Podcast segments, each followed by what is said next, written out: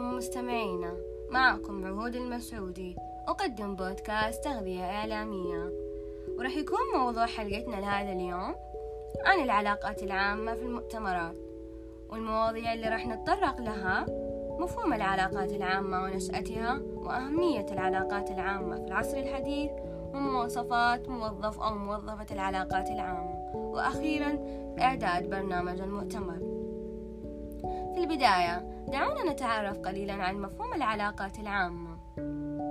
من المسلم به اليوم أن المؤسسات الناجحة في شتى المجالات تجارية أكانت أم صناعية يقف خلف نجاحها طاقم من موظفي وموظفات العلاقات العامة الناجحين. ومن النادر أن نجد في هذه الأيام مؤسسة حكومية أو غير حكومية على اختلاف تخصصاتها لا تولي اهتماما واضحا بنشر وتطوير علاقاتها مع الجمهور. حيث تقوم هذه المؤسسات بتقديم أو تسويق أعمالها لأفراد المجتمع. ويبقى المعنى الأشمل والهدف الأعم للعلاقات العامة هو رعاية العلاقات الإنسانية في المجتمع وكسب ود الجماهير وضمان التفاهم بين الدول والمؤسسات المختلفة. ويمكن القول بأن العلاقات العامة في العصر الحديث نشأت في الولايات المتحدة الأمريكية بواسطة الأب الروحي لها إدوارد بيرينز رح نتكلم عن أهمية العلاقات العامة والتي تتمحور في كونها أصبحت ضرورية على مؤسسات الدولة والشركات الخاصة بأن تولد الوعي لدى جمهورها وتزوده بالحقائق ويمكن تلخيص أهميتها في هذه النقاط. إحاطة الأفراد بنشاط المؤسسة وما تؤديه من خدمات. الوقوف على رأي الأفراد. الحصول على قوة تأييد الرأي العام. الاهتمام بآراء الأفراد وشكاواهم.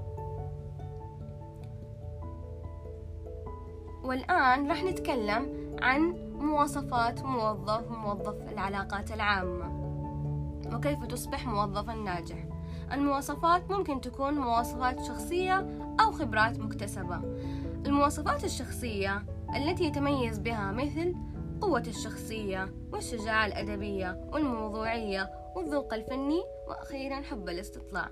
أما الخبرات المكتسبة وهي الخبرات التي يتعلمها الشخص بالممارسة. لذلك نرى أن الأنجح من بين العاملين في العلاقات العامة هم من تتوفر لديهم المواصفات المكتسبة التالية. من كانت لديه مشاركة سابقة بمؤتمر بمؤتمرات محلية أو دولية أو من كان لديه انضباطية في العمل أو من كان لديه القدرة على تحمل ضغط العمل أو من يتمتع بحسن المظهر وبشخصية جادة. أخيرا من لديه قدرة للتعامل مع المؤسسات الصحفية والإعلامية. دور العلاقات العامة في التحضير ومتابعة المؤتمرات.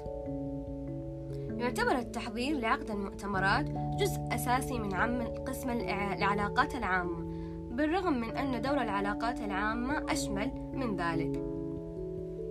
يقع على عاتق لجان العلاقات العامة عند التحضير لمؤتمر لها له, له دور بالغ الأهمية لتهيئة مكان العمل والذي يكون على اتجاهين.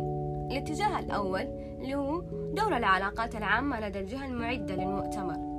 أي الجهة المنظمة والداعية للمؤتمر والتي يقع على عاتقها تحضير ومتابعة فعاليات المؤتمر. أما الجهة الثانية وهو دور العلاقات العامة للجهة المدعوة أو بالأصح المشاركة المشاركة في المؤتمر والتي يقع على عاتقها التجهيز للوفد المدعو للمؤتمر. ولكي تكون الصورة واضحة لدى لجنة العلاقات العامة للمؤتمر من جوانبها المختلفة لابد التحقق من بعض الأمور التالية. تحديد وجهة المؤتمر هل هو جماهيري وطني؟ وتحديد أهداف المؤتمر وتحديد المؤسسات أو الفئات المدعوة للمؤتمر. وضع تصور لآلية عمل المؤتمر. وأخيرا رح نتكلم عن إعداد برنامج المؤتمر. أولا تسمية وشعار المؤتمر. لا يوجد مؤتمر بدون اسم أو شعار وهذان البندان هما الشفرة التي يعرف المؤتمر من خلالها. كذلك الشعار المناسب من وحي أهداف المؤتمر والغاية المرجوة منه. ويعتبر هذان الرمزان هما كود المؤتمر. ثانيا تحديد مدة المؤتمر. يتم تحديدها بناء على جدول الأعمال المقرر من قبل اللجنة المشرفة. وعادة ما يكون مدة المؤتمر يومان إلى ثلاثة أيام يحتوي على برنامج مكثفا مكثفا حرصا على وقت المشاركين والتزاماتهم. وأخيرا توزيع مهام العمل ويتم توزيع أعباء العمل على مجموعات أصغر وهي لجان العمل التنفيذية للخطة. وهنالك لجان منبثقة عن اللجنة التحضيرية وهي لجنة الاستقبال الخارجية حيث تقوم باستقبال الوفود ومرافقتهم إلى مقر إقامتهم؟ وثانيا لجنة استقبال قاعة المؤتمرات. من أعمالها تسجيل حضور المدعوين.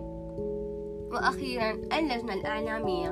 ويقع على عاتقها التعامل مع وسائل الإعلام. وفي نهاية حلقتنا راح نتطرق لأشهر ما قيل في العلاقات العامة للرائد الأول للعلاقات العامة إيفيلي.